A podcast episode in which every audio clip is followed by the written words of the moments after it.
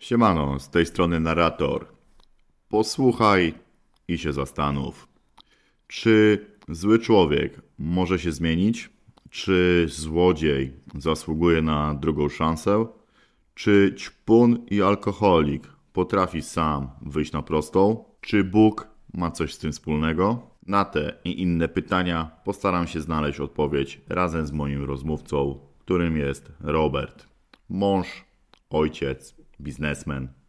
To jego główna maska. W tym wywiadzie poznasz jeszcze kilka innych. Lecimy z tym. Siemanko. Cześć, siemasz. Powiedz mi na wstępie, dlaczego zdecydowałeś się opowiedzieć swoją historię? Wiesz co, zdecydowałem tak, ponieważ nie byłem dobrym człowiekiem. Dzisiaj jestem 2 lata w trzeźwości i dzięki terapii, dzięki temu, że jestem trzeźwy, patrzę na świat troszeczkę innymi oczami. Uczę się życia na nowo i to, co było kiedyś, to widzę troszeczkę innymi oczami. Chcę się tym podzielić, że nawet ludzie źli, tacy jak ja, mogą być na prostą i coś z nich będzie. Rozumiem. Określasz siebie jako złego człowieka kiedyś. Tak samo widzieli ciebie inni, twoi znajomi, dalsi gdzieś tam koledzy? Z tej perspektywy, wiesz co, chyba nie. Nigdy nie miałem takich sygnałów, żeby mnie tak widzieli, bo w gronie moich znajomych raczej byłem osobą lubianą. Gdzieś później tam mnie doszły słuchy, to była, gdzie moja druga żona powiedziała, że jej siostra, była w moim wieku, usłyszała, że kiedyś sprzedawałem narkotyki i odradzała mojej żonie, żeby się ze mną spotykała. Tylko taki miałem sygnał. Rozumiem. Nigdy wcześniej nie doszły do mnie jakieś sygnały o mojej osobie, oprócz tego, że byłem złodziejem i że sprzedawałem prochy. Rozumiem. Chciałbym ogólnie troszeczkę poszperać w tym właśnie twoim okresie życia i zrozumieć pewne schematy. Może na początek, z jakiej rodziny pochodziłeś? Jaka była twoja rodzina? Dokładnie. Jestem dorosłym dzieckiem ojca alkoholika. Odkąd pamiętam, był to alkohol, była to agresja, było to brak szacunku do mojej mamy. Ojciec każdą wypłatę przepijał, bił moją mamę. Pamiętam to jak dziś, aż miałem w tym kierunku hipnozę, żeby się tego małego dziecka lęku pozbyć. Pamiętam to jak dzisiaj, jak uderzył mamę i leżała nieprzytomna, gdzie ja, takie małe, bezbronne dziecko, byłem bezradny, nie mogłem nic na to poradzić. Płakałem po prostu przy mamie i jeszcze za to, że płakałem, dostałem wpierdol. Mój ojciec był taki, że przepijał całą wypłatę, tak, leciał kilka dni. I oprócz tego, że bił mamę, bił też mnie. To było za wszystko. Pamiętam, jak kiedyś dostałem wpierdol za to, że gdzieś mu wpadła zapalniczka pod szafę i nie mógł jej sięgnąć. To kurwa, musiałem się czołgać i też mi się nie udało. Zapłakany. Wiecie co, nawet kiedyś, kurwa, tego nie zapomnę też. Chyba byłem jeszcze tak na tyle mały, ale już pamiętam, jak byłem w łóżeczku z takimi szczebelkami. Pamiętam, jak na któregoś Mikołaja czy Gwiazdkę dostałem prezent od ojca. I to było narzędzie do tego, aby mnie bił. Był to kawałek kija od miotły, na który były przyczepione 5 albo 6 rzemieni, takich grubych rzemieni jak palec. I to była dyscyplina, tak ją nazywał. I tym dostawałem wpierdol. Ja nieraz nie chodziłem do szkoły, zakrywałem dupę rękoma, byłem cały w rzemieniach. To było straszne. Kurde. Takie dzieciństwo pamiętam. I takie wzorce, takie schematy wyniosłem w życie dorosłe.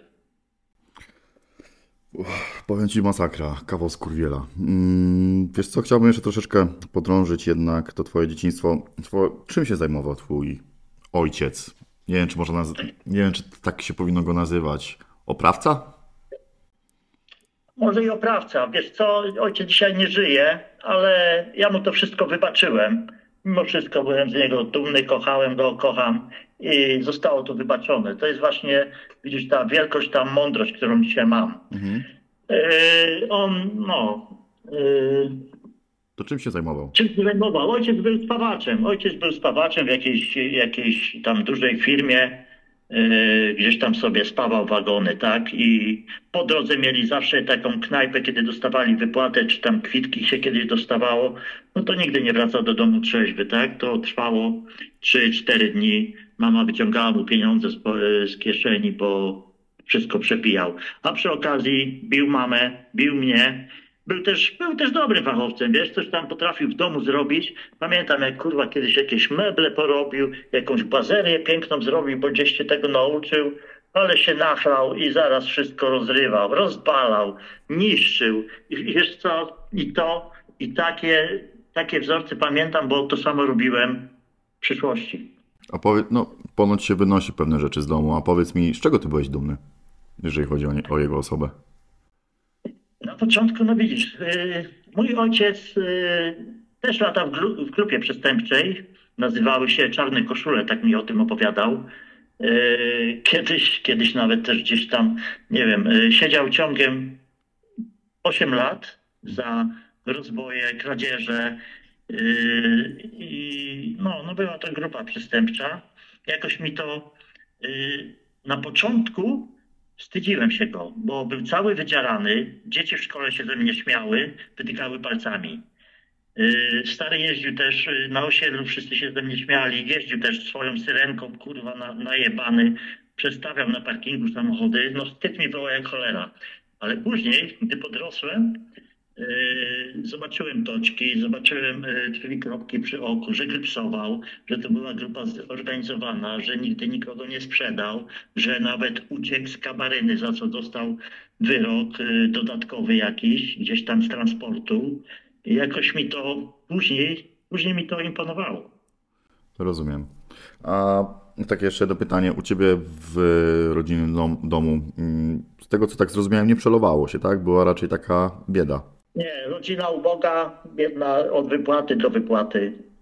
Z tego, co udało mi się zrozumieć, poszedłeś tą drogą bandyty. Powiedz mi, w jakich latach latałeś po mieście? To były lata, może tak, kończyłem podstawówkę. Mhm. Kończyłem podstawówkę, to też będzie miało znaczenie na tą przyszłość. Okay. Poszedłem w sporty, poszedłem do Starej Gwardii. Uczyć się boksować. Mhm. Boksowałem jakieś 2,5 roku. Nawet jakieś fajne osiągnięcia miałem, tam jakichś mistrzów makroregionu. To później z tą techniką boksu, że tak powiem, no to będzie związana też moja przyszłość kryminalna, bo nieraz łamałem szczęki i nosy ludziom, czego dzisiaj żałuję, bo kurwa nawet dzisiaj nieraz mam takie jakieś dziwne myśli. Czy ktoś jest dzisiaj normalny po tym wszystkim, jak dostawał takie wpierdol, a to nie było takie, wiesz, boksowanie jak na ringu. Mhm. Wiemy, o czym mówimy, tak? No masakra. Znaczy, pamiętam gościa. No. Możesz właśnie troszeczkę bardziej to rozwinąć, bo ja mniej więcej łapię, o co ci chodzi, ale dużo ludzi może nie zrozumieć. No nauczyłem się tej techniki boksowania, więc latałem po tych dyskotekach, urabura, tak, jak się tylko napiłem, no to szukałem zaczepek, a nie daj Bóg, miałem gdzieś tam jakąś grupę moich znajomych, później miałem jednego przyjaciela, za którym bym w ogień stanął, jak ktoś tylko go ruszył, coś źle powiedział, to po prostu jak taki bodyguard leciałem w ogień. No, pamiętam gościa się spruł kiedyś na dyskotece, do mojego przyjaciela i ja w tej obronie stanęłem za moim przyjacielem i tak mu wystawiłem szczęki, że przyjeżdżając na te balety, bo wtedy handlowałem, przyjeżdżając po 2 tygodniach czy tam po 3, dostałem wpierdol od wszystkich miejscowych, bo ja nie wiedziałem, że zlałem kurwa miejscowego dilera, nie? Który był poskładany w jakiejś, cała czaszka w tych drutach, nie wiem, przykręcane, nakręcane, no masakra, jak to zobaczyłem, nie? Rozumiem. Jeszcze do tego tematu na pewno wrócimy, ale jednak chciałbym właśnie, żebyś mi odpowiedział na to moje pierwsze pytanie. W jakich latach wojowałeś? Więc odkąd sięgam pamięcią, to było tak, miałem jakieś 21 lat, 96 6, 7 rok, ale u mnie zaczęło się tak, że mieszkaliśmy przy granicy, bardzo modna była Juma, więc cała ekipa zaczęła jeździć do Berlina na sklepy. Kradliśmy w biały dzień na sklepach. Ledwo się mur wtedy jakoś zwalił, nie było jeszcze alarmów, nie było tych bramek. Kurwa, my żeśmy wtedy za gówniarza tyle wynosili na sobie rzeczy, te koszule Z2, były jakieś Johnny Walkery, wtedy właśnie pierwsze alkohole, to wyobraźcie sobie, po 40 flaszek na sobie potrafiłem wynieść w plecaku i za pazuchą tych Johnny Walkerów i Balantajsów, bo to dobrze szło. I co? No przyjeżdżaliśmy do miasta, był jeden lokal, gdzie były grupy, jeden przez drugiego się chwalił, co tam nie zajebał. No mieliśmy kupę pieniędzy jak na małolatów, gówniarzy. Alkohol każdego dnia, szkoła lekko zawalona i tak się zaczęło, tak? Latałem do tego Berlina dosyć długo, znaczy Berlina, to były całe Niemcy.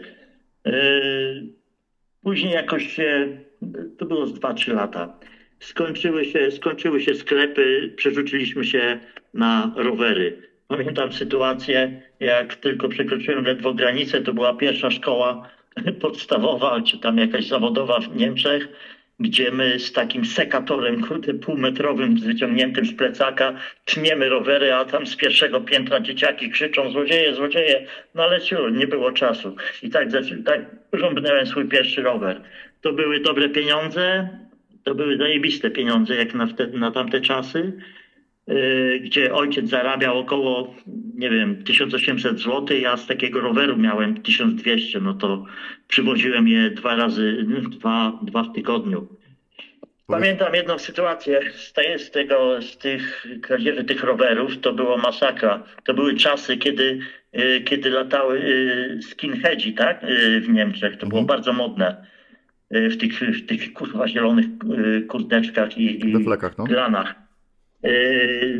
Pojechaliśmy kiedyś do jakiejś takiej mniejszej mieścioliny, zawsze nas było dwóch, najpierw jeden rąbał, później drugi z tym rowerem chodził, aż znaleźliśmy drugi rower. No i tak zajebaliśmy jeden rower i wiesz, zanim znaleźliśmy drugi, minęła może godzinka, trzeba było się pobujać, poszukać i gościowi, któremu żeśmy ten rower ukradli, no to już się kapnęli i już się gdzieś tam zbierała grupa. Nie pamiętam to jak dzisiaj, jak wyskoczyli gdzieś tam za jakiegoś winkla i kurwa zaczęło nas gonić, nie wiem, no pół boiska bez kitu, to było, nie wiem, z 20-30 skinheadów w klanach, masakra.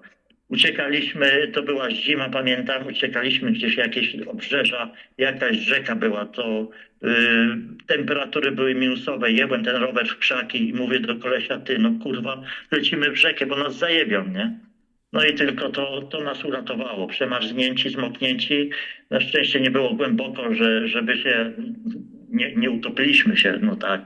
Ale kurwa, to było niesamowite. Serce w gardle, nie? Domyślam się, ale wiesz co, mam takie jedno pytanie. Powiedziałeś, że zajebałeś rower dziecku. Nie tykało cię w jakiś sposób sumienie? Absolutnie. Nie, gdzie tam. Tylko kurczę, cieszyliśmy się z tego, wiesz... Za co będzie pić, tak? No. Bo jeżeli dobrze rozumiem, siano, całe siano, które zarabiałeś, to było z przeznaczeniem na bardziej imprezowe życie, czy imprezy? Tylko i wyłącznie? Imprezowe życie, to było cały tydzień, tak? Jechaliśmy na Jumę, piliśmy, wracaliśmy, sprzedawaliśmy fanty, piliśmy, brakowało pieniędzy, jechaliśmy kraść, piliśmy. I tak się zaczęła moja droga uzależnienia od jakichś tygodniowych baletów. Te tygodnie zamieniły się na dni. Rozumiem. Codziennie, po prostu piłem codziennie. Rozumiem, do tego jeszcze do tego na pewno jeszcze nawiążemy, bo to jest dosyć też istotna sprawa. Ale jeszcze jedno pytanie odnośnie twoich kradzieży. Gdzie goniliście sprzęt po fanty wszystkie? Gdzieś się sami sprzedawaliście, czy był jakiś punkt, jakiś paser? Jak to wyglądało? Nie było paserów. To było tak modne, że spotykaliśmy się w 2-3 barach, tak? I ludzie po prostu sami przychodzili, co macie. Aha. Po osiedlach, po znajomych. A rowery szły na giełdach, kiedyś były giełdy, przyjeżdżali ludzie z samochodami, no to ściuszkami, kaseciaki, VHS, a my z rowerami. Ja pamiętam, jak przywiozłem swoje pierwsze górale, to kurwa ludzie nie wiedzieli, co to rower z prostą kierownicą, to w ogóle takiego na oczy nie widzieli, nie? Ja się z pierwszym rowerem bujałem chyba pół roku, sam nim jeździłem, dopiero później jak to tąpło, no to zabijali się po prostu, na zlecenia czekali. Ja już nie musiałem się z niczym bujać, tylko po prostu klienci już czekali, nie? Rozumiem. A ogólnie przerzutu przez granicę nie było problemu? Wtedy nie było jeszcze strefy Schengen. Z rowerami już były, tak. Na początku Juma to nie było problemu, ale już pamiętam w Słubicach był most, tak jak skinheadzie opowiadałem, już wiedzieli, że Polacy kradną, to niejednokrotnie czekali na końcu mostu i po prostu było wpierdol i wszystko zabierali, nie? Mhm. Później po stronie niemieckiej, a później nawet Polacy z Gubina czy tam przy tych mieścin przygranicznych też się wycwanili, po co mają jeździć na Jumę, jak kurwa próbowali nas okraść z tych fantów, nie? Niejednego chłopaka mi się nie przytrafiło, mi zajebali rower. Mhm. To była taka śmieszna historia. Dowiedzieliśmy się, że na jednej granicy stoją Polacy i kroją.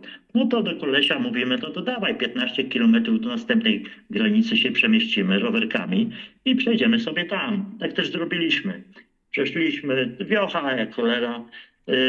Przejechaliśmy, już byliśmy na polskiej granicy, uchachani, że ominęliśmy tamtych złodziei, tak? Mhm. Poszliśmy, kurwa, do sklepu, kupiliśmy sobie po czerwonej orężadzie, pamiętam, wychodzimy ze sklepu, nie ma rowerów. No kurwa, to było coś niesamowitego, nie? Ojebali nas pod sklepem. Rozumiem. A powiedz mi, zdarzyło, wtedy też jeszcze były takie sytuacje, że robiło się piwnice, czy tylko gdzieś tam chodziliście po parkingach? Jak to działało w tamtych czasach? Nie, jeżeli chodzi o piwnicę, to nie. Ja w Niemczech kradłem w biały dzień na sklepach, ale to już mieliśmy tak opanowane na grubo. To były naprawdę koszule Elvisa czy tam jakieś spodnie. Ja po prostu brałem całą półkę, 20 par spodni i wybiegałem, tak? Mhm. Tak też kradłem kamery, aparaty. Tak na wyrwę, tak? Na wyrwę. Nie było tamto. No, nieraz też tak było, że pamiętam, kurwa, jak skończyłem babcię, do dzisiaj widzę, jak ma podbite oko. Poszedłem do jakiegoś takiego sklepu piętrowego, a byłem tak zawzięty, że jak mi się spodobał jakiś ciuch, bo to było modne, wiesz, przyjeżdżaliśmy na te palety, kto ładnie ubrany, a skórę zajebać to było coś trudnego wtedy. I już miałem do tego, już były alarmy, miałem takie ucinaczki przygotowane. Cięłem na przymierzalniach, tak, cieliśmy na przymierzalniach ciuchy i wynosiliśmy na sobie. I pamiętam, kiedyś ukradłem skórę, zajebista, chyba z 500 marek wtedy kosztowała. No i jakaś babcia krzyczy, kurwa, złodziej, a że to było pierwsze piętro, to miałem trochę daleko, żeby uciec. I zbiegając, zatrzymała mnie na schodach, zaczmaty mnie po prostu złapała. No to tak jej wyjebałem, że osunęła się po ścianie. Oczywiście nie udało mi się wybiec, ochrona mnie złapała. No i później do pierwszego komisariatu jechałem w jednej kabarynie z tą panią. Dlatego mogłem spojrzeć jej w oczy i widziałem, jak była obita. Ten widok widzę do dzisiaj. To kurwa nic fajnego. Dostałem tylko zakaz wejścia do sklepu. Rozumiem, ale ogólnie dla mnie masakra, nie? Uderzy kobietę. Rozumiem, że jest sytuacja... I dostarcza pani. Dobra. Wiesz co, nie chcę oceniać, nie mogę oceniać. Nie jestem osobą, która też powinna oceniać tego typu zachowania. Ogólnie, no zrobiłem oczy teraz. Ale dobra. Liczyłem się, że historia będzie mocna. Lecimy dalej.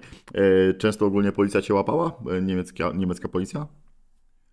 Niemiecka policja, tak, to było jakieś 3-4 razy, ale to było, wiesz, złapali, puścili. To właśnie ten przypadek, o którym teraz mówię, to dostałem zakaz wstępu do tego sklepu, czy być może do tego miasta. Ale zobacz, kurwa, jak to mózg złodzieja myśli. Wywieźli mnie gdzieś do pierwszego komisariatu w takie miejsca, gdzie jeszcze tam nikt nie był ze złodziei. Mhm. I odkryłem nowe jakieś drogerie, nie? Mhm. Gdzie nakradłem takich perfumów, że masakra. I tylko ja wiedziałem o tym miejscu i tam wracałem. Kurwa, niesamowite, nie? Nieźle. Dobra, wiesz co?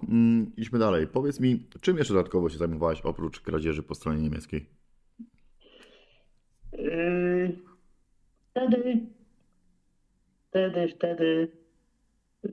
Wtedy robiłem... Ogólnie to byłem elektrykiem, tak? Robiłem praktyki. Kończąc szkołę zawodową, nie poszedłem w swoim fachu, tylko właśnie jeździłem na Niemcy kraść, z tego żyłem. Mhm. Potem się to urwało, bo oczywiście złapali mnie w Niemczech w końcu i dostałem dożywotni zakaz wjazdu. Oczywiście tam, też mnie zamknęli, tak. Też mnie zamknęli na jakieś 3 miesiące, to było moje pierwsza odsiadka. Pamiętam, wtedy zajebałem fajny zegarek Citizena pozłacany. Pamiętam, miałem zajebistą skórę. No i połapali nas ale że miałem to na sobie, no to nie zabrali mi tego. I pamiętam, jak wjechałem do tego więzienia, kurwa, taki malutki, wiesz, tutaj wszędzie zawsze ura bura, na baletach, wiesz, kozak. A tutaj jak wjechałem pierwszy raz do takiego pudła, widzę grono, kurwa, i to tak jak z filmów mam teraz ten taki obraz, widzę grono Polaków na spacerniaku, gdzie nie zabrali mi tego zegarka, klawisze, po prostu z nim poszedłem, z tą skórą, z tym wszystkim. Skroili mnie, kurwa, jak gówniarza, nie? Nie zapomnę, no skóry nie oddałem, ale na zegarek popłynąłem. No tak byłem wkurwiony, że masakra, nie? Jak się ogólnie siedziało w niemieckim więzieniu w tamtych czasach? Kurde, to było bajka, nie wiem, na celi było chyba 6 osób, ale cela była tak wielka, że prawie żeśmy biegali po celi. Mhm. Wiecie, nawet nie trzeba było pracować, żeby dobrze pojeść czy mieć na papierosy. Co 2 tygodnie dostawaliśmy wypiskę, za które spokojnie starczało mi na szlugi i na jakieś tam drobne jedzenie, nie? A kto dodawał na to wypiskę? Państwo? Z państwa. Czyli tak, z państwa. No, mów. Nie musiałem pracować, tak, żeby tam dostawać te grosze na swoje potrzeby, ale jakbym poszedł do pracy, ale to praca była tylko po wyrokach. Rozumiem. Bo ty byłeś jako przed sprawą, tak? Do sprawy. Tak, to było do sprawy.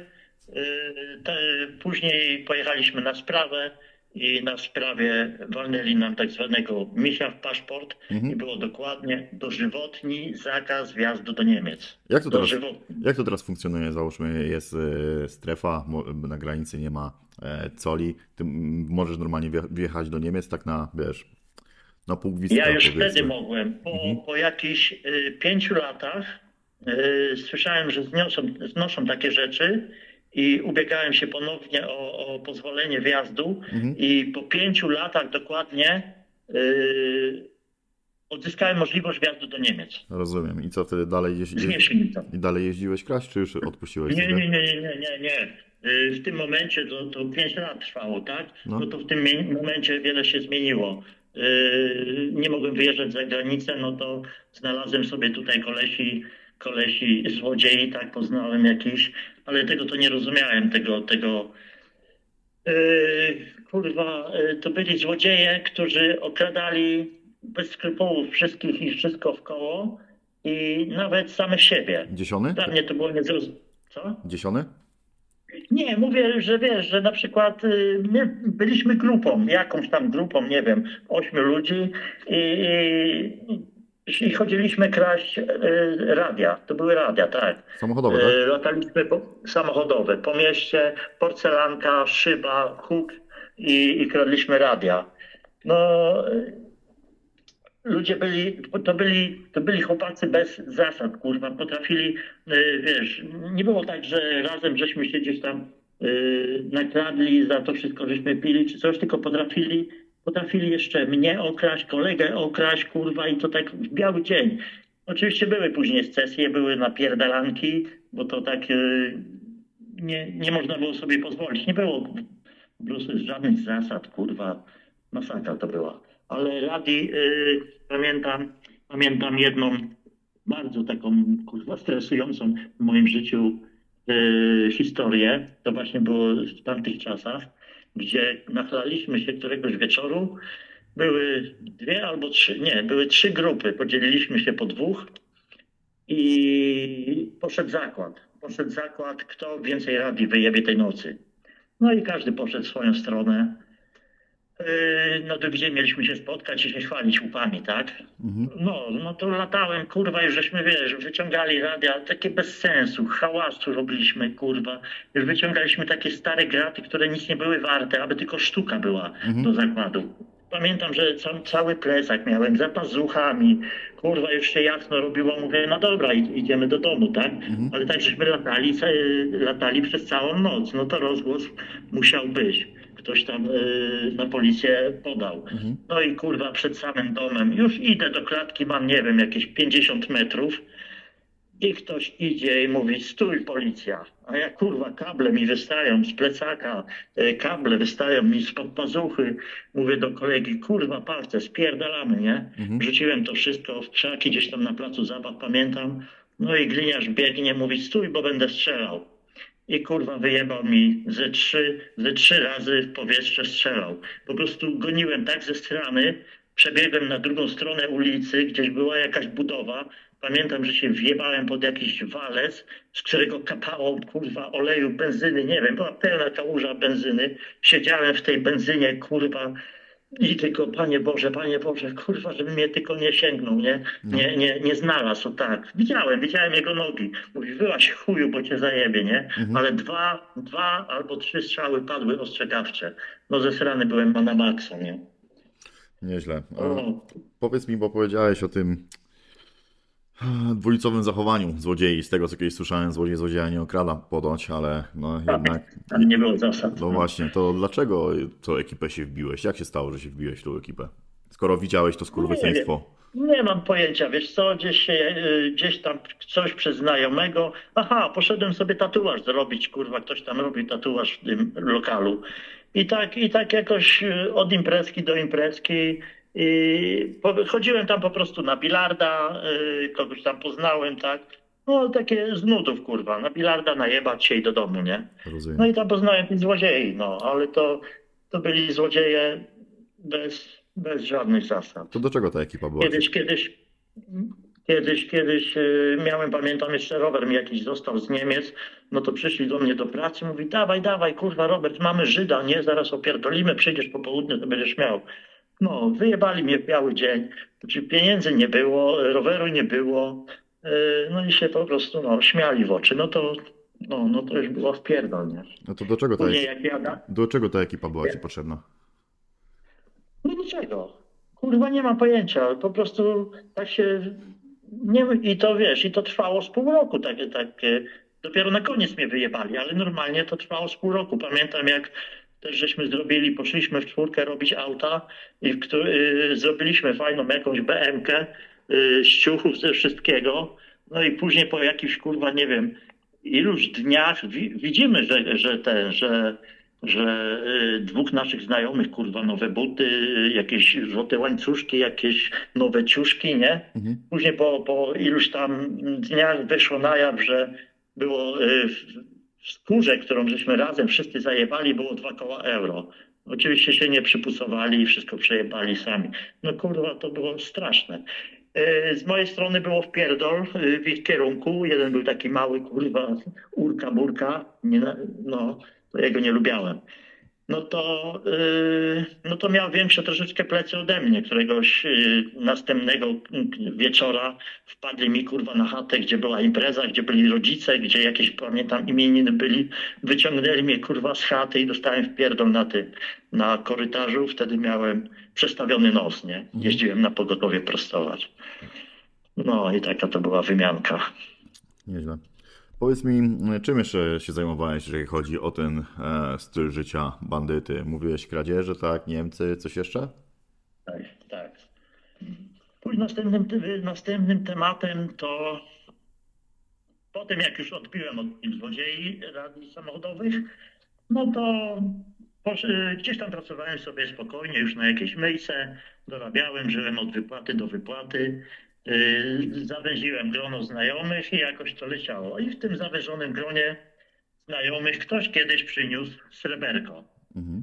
tym herberku była amfetamina. To była taka zapałka, nie wiem, no nawet 10, kurwa, to nie wiem ile to miało, z 5 centymetrów. Mhm. Mówi, dawajcie, po tym ponoć fajnie można latać, nie? No to taką zapałkę po raz pierwszy zjedliśmy, popnęliśmy w trójkę. Mhm. Poszliśmy na balety, kurwa, to było niesamowite, no ja wypiłem chyba z 20 drinków z kolą.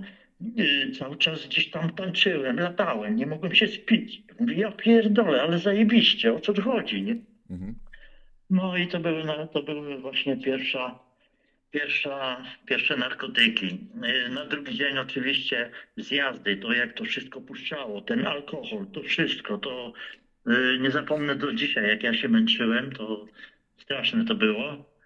Ale wcale mnie to nie odstraszyło. Spodobało mi się to. Później już po takiej seteczce każdy kupował sobie z osobna, każdy już ją miał dla siebie. No i później z takich seteczek kupowaliśmy grama. Z tego gramika opierdoliło się troszeczkę na baletach i zostawało dla siebie. Ale pamiętam wtedy nawet... Ciężko to było sprzedać. Ja pamiętam, że studenciki się pytali, kurwa, mamy amfetaminę, czy ktoś ma amfetaminę, bo ponoć egzaminy ładnie wchodzą, nie? Pamiętam, że to było modne i tak zauważyłem, że dotarłem do jakiejś grupy studentów, którzy niby przychodzili, że będą do egzaminu się uczyć. I tak pozyskałem swoich pierwszych klientów. No i później... Z takich seteczek były gramiki, tak, kupowałem grama, zamiast robić 10 kresek robiłem 14, 10 sprzedawałem, 4 miałem dla siebie i miałem na to, żeby kupić kolejne i tak za darmo sobie ćpałem. Rozumiem, a powiedz mi... No i tak, mów dalej. I tak polatałem sobie, to był krótki moment, bo to szybko się rozeszło, bo to było, sprzedawałem na baletach. Któregoś poranka, to była niedziela, z rana już było jasno, wpadła mi na chatę grupa, jeden większy od drugiego. Widzę, że naćpani, porobieni, cholera. No to najpierw się grzecznie zapytali, czy coś mam. Ja mówię, że nie mam, no wszystko poszło. Tak dokładnie odpowiedziałem. No to chłopie, kurwa, masz przyjechać dzisiaj wieczorem tam do jakiegoś tam baru, tak, przy parku, będziemy tam na ciebie czekać, będzie rozmowa, jak nie, to cię rozjebiemy i zabierz swojego kolegę. Miałem kolegę, z którym latałem. Czyli to nie była policja? Nie, to nie była policja. Dobra. Co się okazało, to była grupa. Pojechaliśmy do tego baru, po schodkach w dół, w piwnicy, siedzimy. No, ktoś tam, jakaś panienka za barem, jeden gość coś sobie tam popija, a my siedzimy przy stoliku i czekamy, godzina umówiona. Aż tu nagle, kurde, po tych schodach leci jakaś giwera.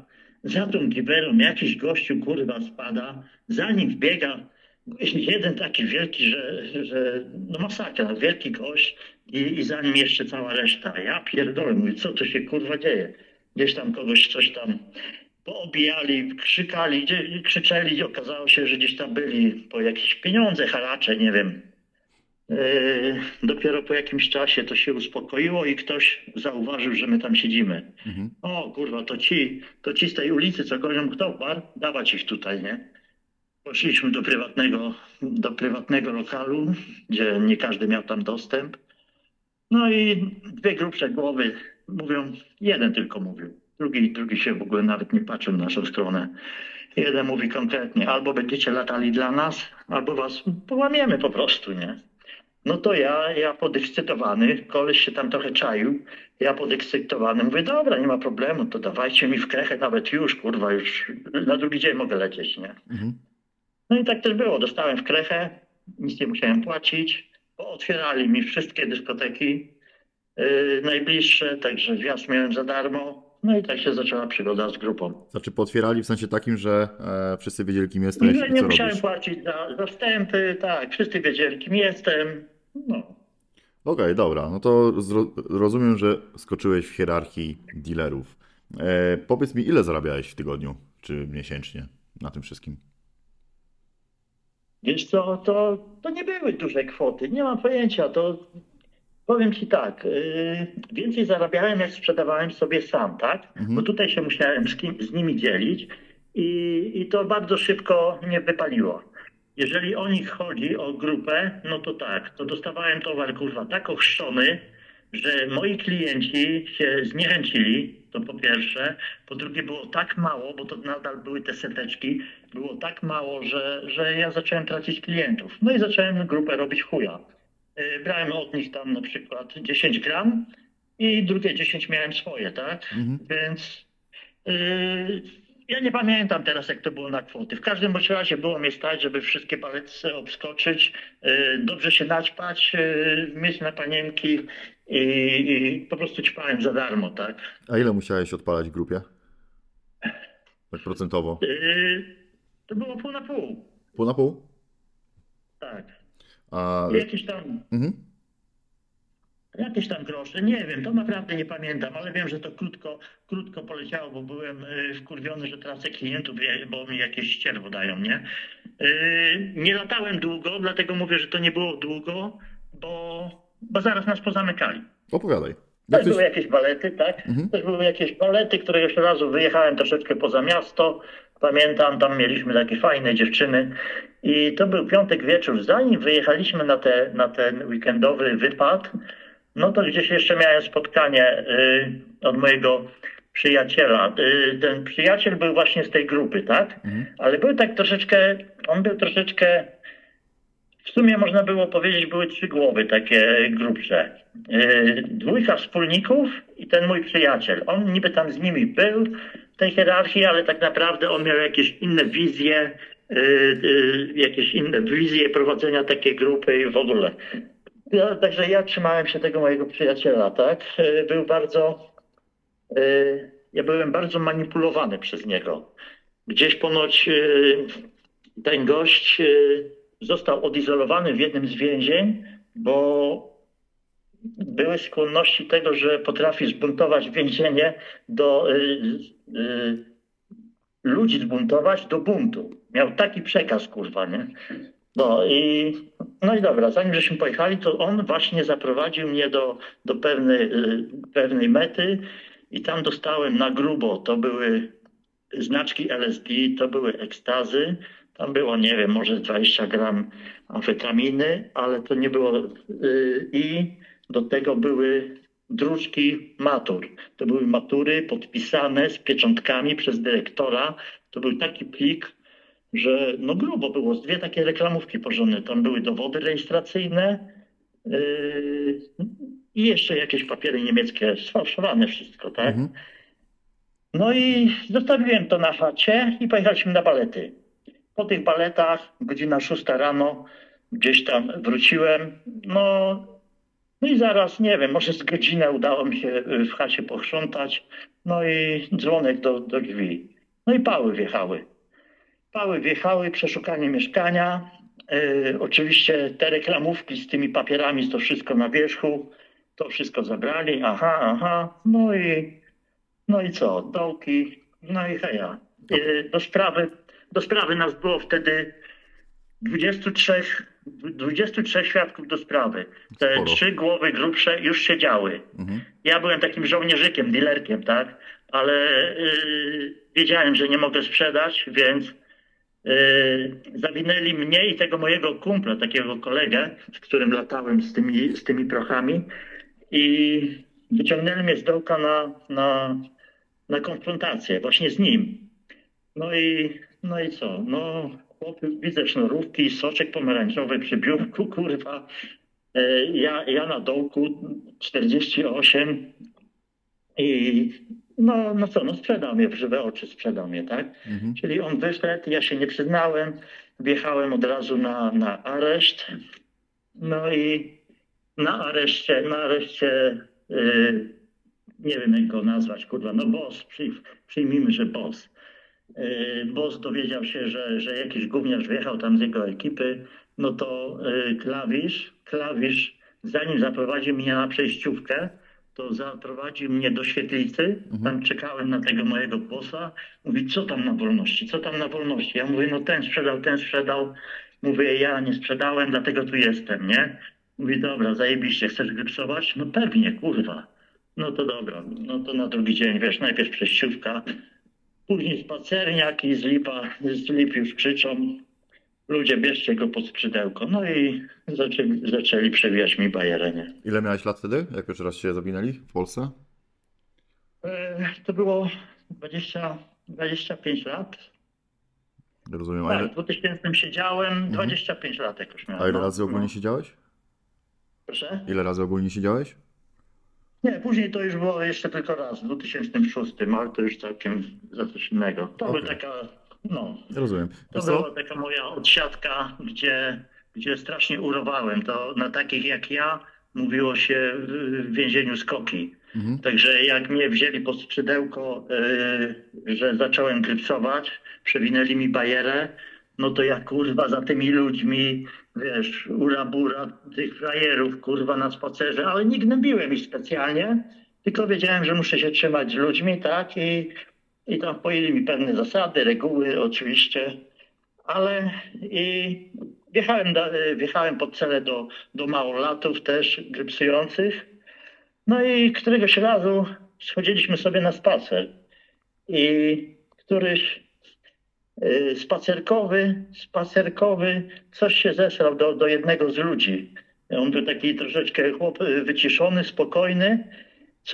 Coś mu ubliżył w jakiś sposób, nie pamiętam. W każdym bądź razie zostało mi przewinięte, że człowiek za człowiekiem musi stawać jak w ogień. Także wziąłem tego klawisza, kurwa, i go odepchnąłem na lamperię. Mhm. Czerwony się zrobił jak burak. Wypuścił nas na spacerniak, zatrzasnął furtę i mi pojechał, kurwa. Ubliżył mi, że no nie mogłem sobie na to pozwolić, więc wszystkie kółka, jakie robiłem, no to mówiłem jako, kurwa, rozjebie, wyjdę na wolność, zajebie mu rodzinę, dzieci, to wszystko się działo pod oknami naczelnik. No, także od razu zostałem zaraz zdjęty. Grubo. Zostałem za to zdjęty. Dostałem oczywiście na dźwięki, wpierdol. Może to jeszcze to nie było takie wpierdol, nie wiadomo jakie, ale na początku dostałem w łeb, bo miałem czapeczkę, jockeykę, spadła mi ta czapeczka i kazali mi ją podnieść. Nie mogłem się poniżyć przed klawiszami, ukłaniając się przed nimi, takie kurwa były zasady pojebane. No, oczywiście zrobiłem to, obracając się tyłem, tak, takie wiesz, głupie rzeczy. No ale dostałem po łbie, no i co? Izolatka 14 dni, odizolowany sam od wszystkich. No i później troszeczkę przemyślałem, nie wiem czy czegoś się nauczyłem, bo po następnych sytuacjach to raczej niczego się nie nauczyłem, wjechałem na górę. Troszeczkę odpocząłem, ale mówię sobie tak, dobra, zamykajmy na izolatkę, to troszkę popiszę sobie listów do mamy, do rodziny, do znajomych. Kurwa, było tak ciasno, było tak jakoś pusto w tej izolatce. Wszystkie fikoły przymurowane. Nawet nie mogłem jak pompki sobie zrobić, żeby poćwiczyć, bo tak wszystko było ciasne. I usiadając do tego papieru, nic nie mogłem wykrztusić, ani kurwa jednego zdania, taka po prostu pustka w głowie. Dobra, wyjechałem na górę, na piętro, wróciłem do ludzi grypsujących i co się wydarzyło? To taka niefajna rzecz, ale muszę o niej opowiedzieć. Poszliśmy na łaźnię, przerobiłem, nie wiem, siedziałem 8-9 miesięcy, ale dużo przerobiłem, tak? To była ta jazda, to były te dźwięki ze spacerkowym, no i później wjechał ktoś, kto kogoś tam sprzedał z ludzi. No to akurat na naszej grupie ten gość kurwa siedział. Poszliśmy na łaźnię. No łaźnia była jedynym miejscem, gdzie nie było klawiszy, gdzie tam można było coś tam podziałać, tak? Klient dostał taki wpierdol, ja pamiętam wszystkie żebrowane ławeczki, jakie były, to poleciały na jego plecach. O własnych siłach stamtąd nie wyszedł, nie? Wszyscy braliśmy w tym udział. Oczywiście nikt się nie przypucował. No, ale co się z gościem stało, to nie wiem. Tak się dostało w pierdol za to, że się sprzedawało ludzi na wolności. Później też była jedna sytuacja, gdzie przerobiliśmy gwałciciela i pedofila. To bo nasza grupa na oddziale były chyba ze 3 cele gry psujących. I wiedzieliśmy, że gdzieś tam jest ten kurwa gwałciciel. I to był moment, bo oczywiście był izolowany od samego początku, ale to był moment przejścia, my na spacer, jego gdzieś tam na górę, kurwa, klawisze się zakręcili, po prostu nas wpuścili w klatkę schodową. Mhm. No i tam też się posypało, tak? Ale tutaj świadomie mogę powiedzieć, że klawisz o tym wie, ja mówię, że się zakręcili. Mhm. Prawdopodobnie dał nam troszeczkę czasu, żeby kurwa gościa zlać, nie? O tak. Rozumiem. Powiedz mi, nauczyło ciebie coś więzienie? Kara pozbawienia wolności? Dało tobie do myślenia w tym sensie, wtedy. Wtedy to ja kurwa się czułem wielki kozak. Dopiero się zaczęło, jak ja wyszedłem. No to jest. No. Ten mój kolega, który nas sprzedał, chodził z głową, wiesz, spuszczoną w dół, a ja nie sprzedałem, wyszedłem i chodziłem taki wielki, że kurwa, no wiesz, o co chodzi. No rozumiem, respekt. Ale to już skończyło się latanie z prochami, odbiłem w ogóle od towarzystwa, został mi tylko ten przyjaciel, o którym wcześniej wspominałem. Mhm. I nie było wtedy prochów, pamiętam, żeśmy odbili od prochów, żeśmy tak nie ćpali, ale zrobiła się jakaś patologia, kurwa, pijacka. Nie wiem, ja pamiętam, on dostał eksmisję, eksmitowali go z żoną do jakiejś takiej meliny, gdzie kurwa wszyscy tam chlali. I pamiętam, że my tam upijaliśmy się tą wodą, nawet winem, kurwa, takim czerwonym patykiem pisane, po prostu winem. Ja wtedy, ojciec po tym więzieniu znalazł mi fajną pracę w elektrociepłowni, to była zajebista praca, dobrze płatna, ale się strasznie rozchlałem. Mhm. No i te moje więzienie, te grypsowanie, przewijaliśmy bajerę jeszcze, kurwa, na wolności, nie? No i tam w tych melinie też byli jakieś drobne pijaczki, którzy też gdzieś tam kogoś sprzedawali. No to tak, żeśmy się schlali którymś winem, no to kumpel mówi, no to dawaj, kurwa, idziemy na piętro zrobić porządek. No to ja, wiesz, no to idziemy, no kurwa, jak nie, jak tak. No i poszliśmy na piętro, ty sprzedałeś, ty taki, no kurwa, gościu dostawał takie wpierdol, że najpierw się zeszczał, a później wyskoczył z drugiego piętra. Takie było wpierdol, nie? Mhm. No, jak sobie o tym przypominam, no to nic fajnego, kurwa, aż chodzę teraz, nie, i wiesz. Rozumiem. Nie wiem, to... Powiedz mi, tak zrozumiałem, chyba dobrze zrozumiałem, jeżeli nie, to mnie popraw. Po tym, jak opuściłeś więzienie, zacząłeś gdzieś tam pracę legalną, ty już jakby zerwałeś z bandytką, czy jeszcze był jakiś epizod, gdzieś tam wracałeś do tego trefnego zarabiania pieniędzy, nie wiem, jak to inaczej określić. Jak to wyglądało? Jeżeli chodzi o... Tak. No tutaj masz rację. Gdzieś wróciłem na taką, można powiedzieć, pracę. Oczywiście tej pracy nie mogłem utrzymać. Najpierw to był alkohol. Dużo piłem i chlałem. Później, tak jak mówię, miałem fajną pracę, ale zaprzepaściłem ją, bo później znowu się pojawiły prochy. Poznałem kobietę, z którą poszedłem w związek i która też lubiała sobie poćpać. I ten mój przyjaciel został odstawiony, bo ja się zakochałem. I tak ta moja pierwsza partnerka stała moją pierwszą żoną, tak? Rozumiem. I tak żeśmy sobie ćpali razem. Mieliśmy grono jakichś tam mniejszych znajomych, gdzie zarabiałem na prochy już z wypłatą.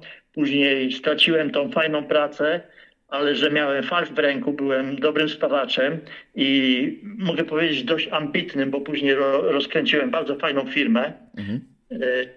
To zwolniłem się z tej pracy i otworzyłem sobie, wynająłem garaż. Tak jak wspominałem, mój tata był spawaczem, to on mnie dużo rzeczy nauczył i ja poszedłem we własną działalność, o tak. Rozumiem. I zacząłem sobie gdzieś tam składać, spawać jakieś bramy i to było, można było z tego przeżyć i dobrze się naćpać. Wiesz co, właśnie mówisz tutaj ćpanie, alkohol, troszeczkę znam ten temat, znam te schematy i uważam, że twoja historia może właśnie pokazać jedno i drugie zagadnienie, które będę jeszcze poruszał na pewno kilku wywiadach. Chodzi mi o uzależnienie właśnie od alkoholu i narkotyków. Kiedy zauważyłeś, że masz problem? Po jakim czasie? Wiesz co? Tak naprawdę, i teraz szczerze to z ręką na sercu mówię, do 45 roku życia to w sumie ja nie widziałem problemu. Może inaczej, jak miałem 45 lat, no to zacząłem trzeźwieć. No to rok wcześniej może zacząłem, to był taki ostatni rok ćpania mojego, zacząłem zauważać, że to już idzie za grubo, to już idzie za daleko, za dużo łez widzę mojej drugiej obecnej żony i spojrzałem też w lustro, że kurwa jak ja wyglądałem, że już po prostu sam siebie się brzydziłem i dopiero zrozumiałem, że to już nie tędy droga, że muszę coś zrobić kurwa z tym, bo to tak nie może być. Moim bodźcem do tego, żeby przestać, to było właśnie płacz mojej żony i w sumie na początku zrobiłem to dla niej, tak? Poszedłem się zaszyć i zacząłem trzeźwieć. Udało się, ale dzisiaj z tej perspektywy trzeźwego człowieka, no to jak sięgam pamięcią, no to mój problem alkoholowy zaczął się, jak zacząłem jeździć na Jumę, bo wtedy miałem grube pieniądze i zawsze ten alkohol się pojawiał i piliśmy tygodniami po prostu. Ja nie trzeźwiałem tylko wtedy, jak padałem na ryj. Rozumiem, a powiedziałeś, że płacz twojej drugiej żony, a płacz twojej pierwszej żony, bo tak jak ciebie słucham, rozumiem, nie, że wtedy też miałeś problem, tak? Jak byłeś tak, ale to był kobietą. Tak, to wtedy ja tego nie kumałem. Wtedy mi się bardzo dobrze z nią ćpało, żeśmy, z tą moją pierwszą żoną, tak? To żeśmy lecieli po bandzie, po drodze urodził nam się syn, tak? Gdzieś do któregoś momentu, zanim syn się urodził, to mieszkaliśmy jeszcze z moimi rodzicami. Później rodzice dostali mieszkanie, wyprowadzili się, zostawili nam tą chatę wolną. No to się kurwa zaczęło, tak? Grono małych znajomych i to było już, żyliśmy od weekendu do weekendu i zawsze były narkotyki. Zawsze. Jakie? Kurwa bardzo długo. Jakie? To była amfetamina. U mnie, ja byłem uzależniony, żyłem w uzależnieniu krzyżowym. U mnie zawsze amfetamina szła razem w parze z alkoholem. Ja nie potrafiłem się naćpać bez alkoholu. Domyślam się. Pewnie ciężko było zasnąć. Chodziło. Kurwa, ja zawsze, jak mnie kreska muliła, to piłem alkohol. Jak mnie alkohol ścinał, to brałem kreskę. Ja potrafiłem po 14 nocy nie spać. Nie? No właśnie to było moje kolejne pytanie. Ile trwały maratony? Tak, to było, no tak jak mówię, około 14 dni i padałem na ryj po prostu wycieńczony. Tak? Nie miałeś halucynacji po 4-5 dniach? Nie spania?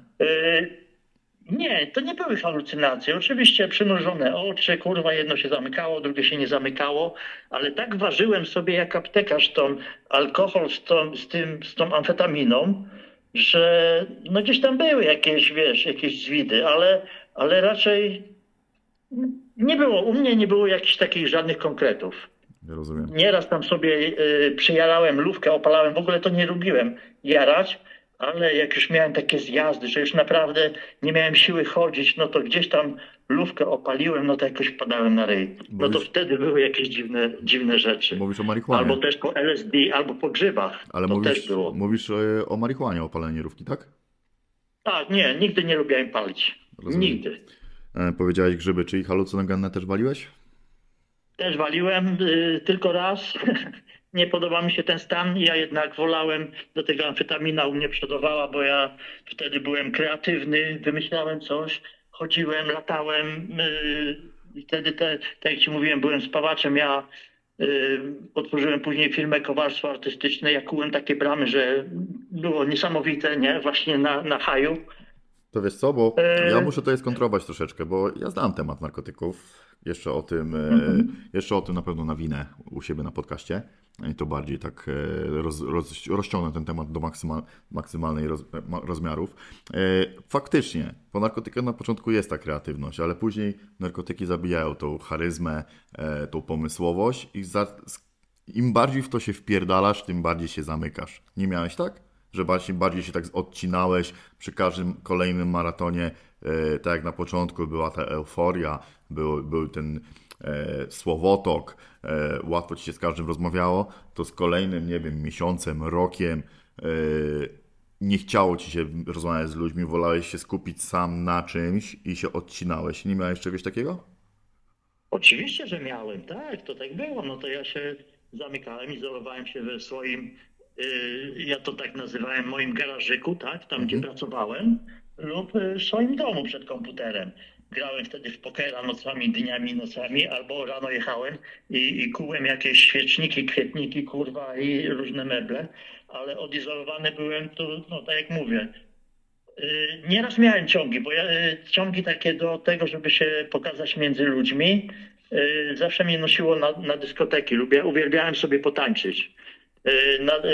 Jak zaczynałem maraton, nie wiem, przypuśćmy w środę, amfetaminą, no to do soboty już byłem tak gotowy, że wystarczyło mi tam parę ekstaz, które jadłem jak dropsy już później i lubiałem sobie potańczyć, tak? I tak samo moja żona i tak samo miałem kierowcę, który nie pił, ale ćpał i też kolegę takiego miałem, kurwa, do tego naszego ćpania, że okazało mi się, że rucha mi żonę przez rok czasu, ja o tym nie wiedziałem, nie? O kurwa, masakra. Stary, wiesz co, to właśnie tutaj takie pytanie, bo jak Ciebie słucham, straty. Wiesz jak łatwo rozpoznać, czy łatwo, wiesz od czego się rozpoznaje uzależnienie? Kiedyś tak terapeuta powiedział, od strat, które generujesz w życiu prywatnym, w życiu Twoich bliskich, w swoim czasie, ile tematów zaczynasz zawalać. Właśnie o te straty chodzi. Jakie straty Ty zauważyłeś u siebie? Wtedy. Jakie straty generowałeś? Na początku była to utrata fajnych prac, tak? Dobrze zarobkowa, zajebista praca. Naprawdę była przyszłość. Był to wielki zakład elektrociepłowni, tam mi tata załatwił i to było, no. Później straciłem zaufanie moich rodziców i domu. Dlaczego? Dlatego, że mój nałóg już był tak silny. Moi rodzice, tak jak mówiłem, nie byli bogaci. Odłożyli gdzieś tam sobie na jakieś urlop, który jeździli raz w roku i mieliśmy taki barek w tych starych meblach otwierany i w tym barku leżało, pamiętam, 600 albo 700 zł odłożone na ich urlop. Nie było ich w domu i w ogóle się nawet nie zastanawiałem. Kurwa, pieniądze, jeb, kieszeń, taksówka i na balety, nie? Wszystko oczywiście przećpałem, przepiłem. Wróciłem, no to zamki już były powymieniane. No, stary mnie po prostu wyjebał. Poszedłem spać do kolegi, tak się tułałem, kurwa, przez, nie wiem, 2 miesiące. Mama gdzieś tam starała, jak to mama, mi jakoś pomagać, no bo, kurwa, chodziłem głodny, nie było pieniędzy, nie było pracy. No, strasznie ten okres przeżywam. Ojciec mi długo nie mógł tego wybaczyć. No nie dziwię się, ale wtedy jeszcze nie widziałeś, że jest problem. Nie odczuwałem tego tak. No, po prostu się naćpałem, odjebałem tak? I lecimy dalej. No. Rozumiem. Powiedz mi, ile ogólnie czasu byłeś w tym ciągu? W takim ciągu, kurwa, byłem cały czas, tak jak mówię, 25 lat piłem i ćpałem. Miałem przerwy narkotykowej jakieś 8 lat, ale szybciutko zamieniłem to alkoholem i to zdwojonym. Czyli z uzależnienia w uzależnienie wpadałeś? W sumie to było, tak, nie. Cały czas było uzależnienie krzyżowe, amfetamina z alkoholem. Ale gdy, właśnie tak jak mówię, cały czas do amfetaminy piłem alkohol. I żeby jechać do mojej pracy, gdzieś tam łapałem jakichś klientów do spawania tych moich bram, poruszałem się po mieście autem. Ja zawsze byłem najebany, no bo zawsze, wiesz, ja przez całą noc piłem, kredkę waliłem i jechałem w miasto. Ja normalnie funkcjonowałem, tak się potrafię jakoś skamuflować. I no aż w końcu zwykła kontrola drogowa, no i zaczęli mnie łapać. Raz mnie złapali, zabrali mi na pół roku prawo jazdy. Oczywiście to, że zabrali, no to w dupie to miałem, bo ja wsiadałem po raz kolejny, tak? No i... Powiedz mi, jak oceniasz swoje zachowanie w tamtych czasach? tamtych, no po prostu lawirowałem kurwa na granicy, nie wiem, potrzebowałem tej adrenaliny, nigdy nie myślałem o konsekwencjach. Dopiero, ale teraz, kurwa, no, ale teraz jak oceniasz to? No straszne to zachowanie, to jest kurwa, to jest niesamowite. Teraz mam przed sobą Pismo Święte i Panie Boże, przepraszam Cię za to, kim byłem. No to jest masakra, nie? Rozumiem. Powiedz mi, ile robiłeś podejść do rzucenia narkotyków, alkoholu? 2 albo 3 razy. To było gdzieś, tak jak powiedziałem, wróćmy do tego prawa jazdy. Już mi tak przybili te prawko, że 5 lat dostałem, zostało mi zabrane prawo jazdy i sędzina się jeszcze wkurwiła i posadziła mnie do więzienia na pół roku, żebym coś zrozumiał. No i szczerze powiedziawszy, zrozumiałem, nie powiem. Wróciłem do więzienia, do naszego aresztu. Oczywiście z takim wyroczkiem, no to powinienem polecieć na P2, czyli cele otwarte od 8 do 22, tak? Fajnie wyrok by przeleciał, no ale nie. Ja grypsowałem do wychowawcy, wychowawco, ja grypsuję. A no to jak grypsujesz, to lecisz na kryminał. Ja mówię, no to lecę na kryminał, kurwa, nie ma to tamto. No i dobra, no to co, wywieźli mnie do Wołowa, gdzie wpadłem pod celę, kurwa, 6-osobową ludzi, gdzie najniższy wyrok to 7, 12, 14. A ty pół roku. Kurwa, ja z wyrokiem pół roku, kurwa, śmiechu warte, nie? I co, rozumiem, że teraz o tym mówisz, bo jakby to był twój pierwszy okres bez picia, tak? Półroczny, gdzie postanowiłeś coś z tym zrobić. Dobrze zrozumiałem? Tak. To mnie troszkę nauczyło. Wychodząc z tego Wołowa, tam przesiedziałem sobie spokojnie. Już nie kozaczyłem, po prostu sobie podjeżdżałem, zrobiłem masę. Dobrze się czułem już psychicznie. Wróciłem do domu. Moja żona pierwsza dalej ćpała, dalej kurde ją nosiło po baletach. Mi już wtedy to nie imponowało, już nie chciałem do tego wracać i powiedziałem sobie, już tak wyszedłem z planem, że rozruszam firmę, tak? I udało mi się to. Zacząłem robić sam, później wziąłem pracownika, jednego, drugiego, rozreklamowałem się, wynająłem garaż i naprawdę fajnie rozkręciłem firmę do takiego stopnia, że w porywach zatrudniałem 15 ludzi. Ładnie. Tak, robiliśmy piękne, kute bramy, no to było fajne. I wtedy to była ta moja przerwa narkotykowa, ale już po czasie szybciutko wróciłem do alkoholu i a że byłem sam sobie szefem, no to moje weekendy już się zaczynały w czwartek. Miałem piękny nad jeziorkiem domek wydzierżawiony i tam uciekałem w moje picie.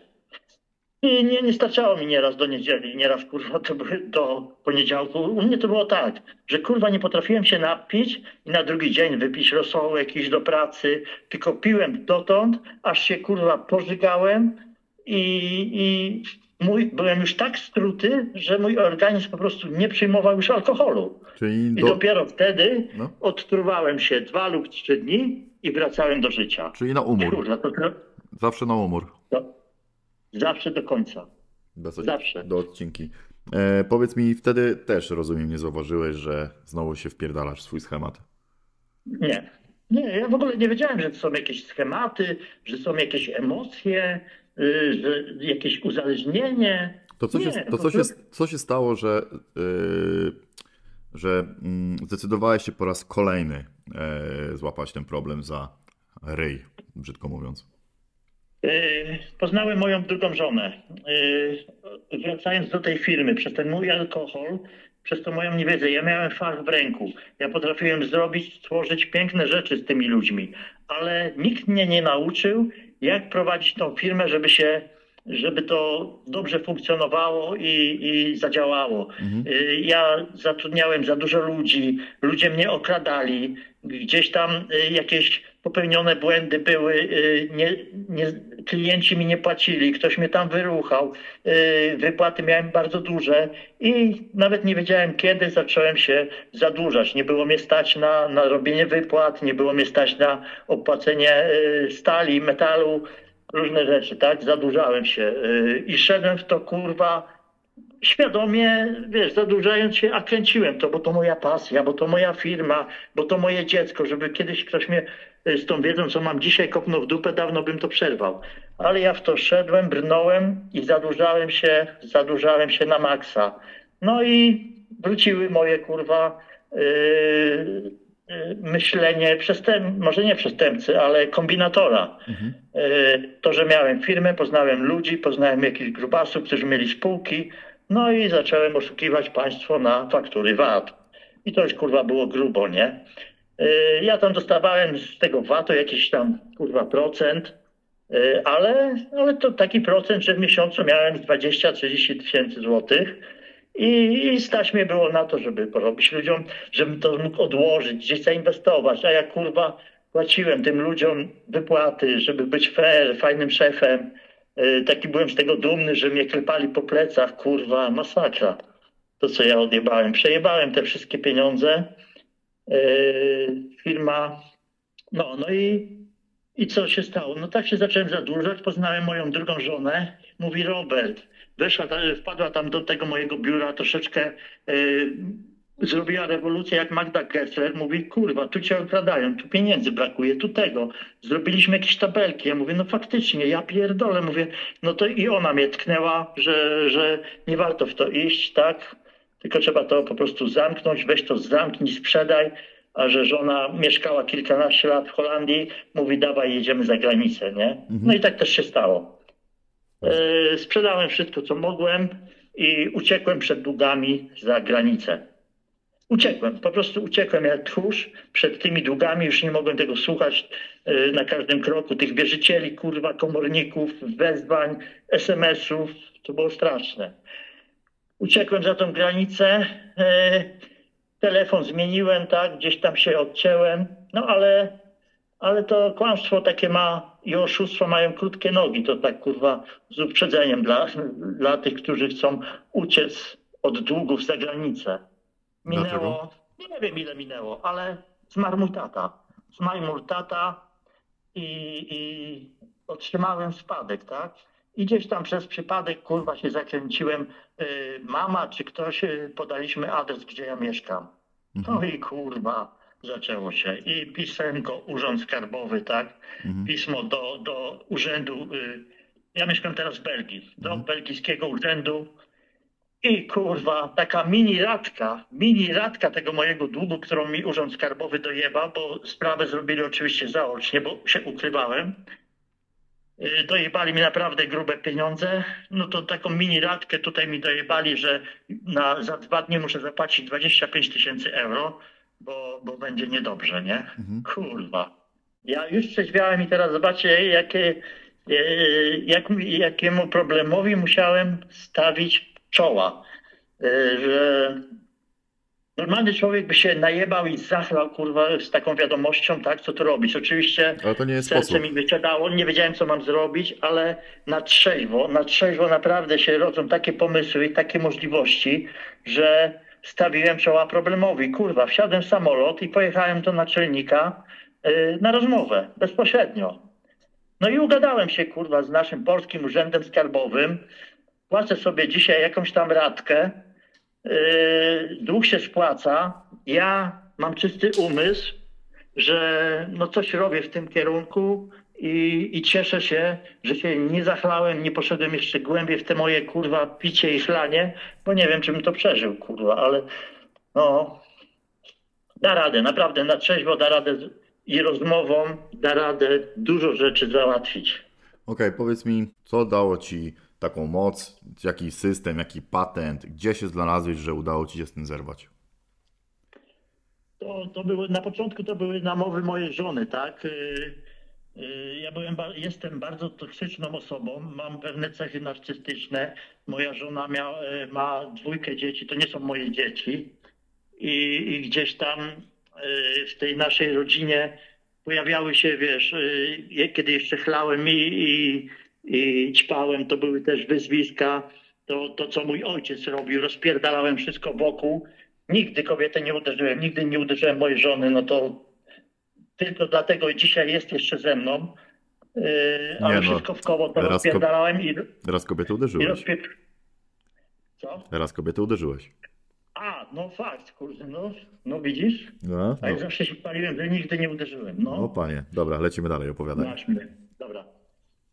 No i dużo złego się działo w tym domu. I wiesz co, jak żona na mnie krzyczała, wyzywała od chuj i takich, nic mi to nie robiło. Trzaskałem drzwiami, szedłem się napić, nachlać, później trzeźwiałem, później żeśmy się godzili i tak kurwa w kółko chyba z 5 lat, nie wiem. A nie uważasz, że to taka trąci patologią? No tak, no oczywiście, że tak. No takie wyzwiska, wiesz, to już dokładnie brak szacunku i to przy dzieciach, no to normalnie patologia, to nie ma co ukrywać. No to gdzie ten patent twój właśnie? Już mówię. Kiedy żona była agresywna i krzyczała na mnie w złości, nic mi to nie robiło. Ale kiedy widziałem ją, jak płacze w poduszkę, to tu mnie zaczynało coś ruszać sumienie troszeczkę. Później gdzieś tam po rozmowach mówi Robert, może terapia. Ja mówię, dobra, kochanie, mówię, idę w to, nie? Poszedłem na terapię, ale to była terapia online. Też tutaj mieliśmy w Belgii na żywo, tak, parę spotkań miałem na żywo, pojechałem, porozmawiałem, okej. Już coś tam zacząłem w ten pusty łeb sobie jakieś wiadomości zbierać, ale to było tylko do momentu, 3 miesiące z żoną było okej. Ale później jakaś toksyczna awantura, nie wiem, czy to moje nerwy odstawienne, czy alkoholu, czy po prostu nie radziłem sobie z emocjami. Żona zaczęła na mnie krzyczeć. Mówię, kurwa, dla kogo ja się będę zmieniał? Mówię, weź spierdalaj. I szybko do dilera, tak, i już zajebany. No, więc nic to nie nauczyło i tak takich prób miałem dokładnie chyba ze 3. Ze 3 takie próby gdzieś tam próbowałem i wracałem. No i w końcu, święta, wszystkie święta, zawsze jeździliśmy do rodziny, do Polski, zawsze razem, tak, ale z tego względu, że już dzieci mnie znienawidziły, jej dzieci, bo mieszkaliśmy tu razem, tak, i już kojarzyły sobie każde święta z kłótniami, z awanturami, więc święta zaczęliśmy spędzać osobno. Ja jeździłem do mojej mamy, oni zostawali tutaj lub odwrotnie. No i takich świąt było, z tego co pamiętam, ze 3 albo 4 lata z rzędu. No kurwa, to też było dla mnie trochę przykre.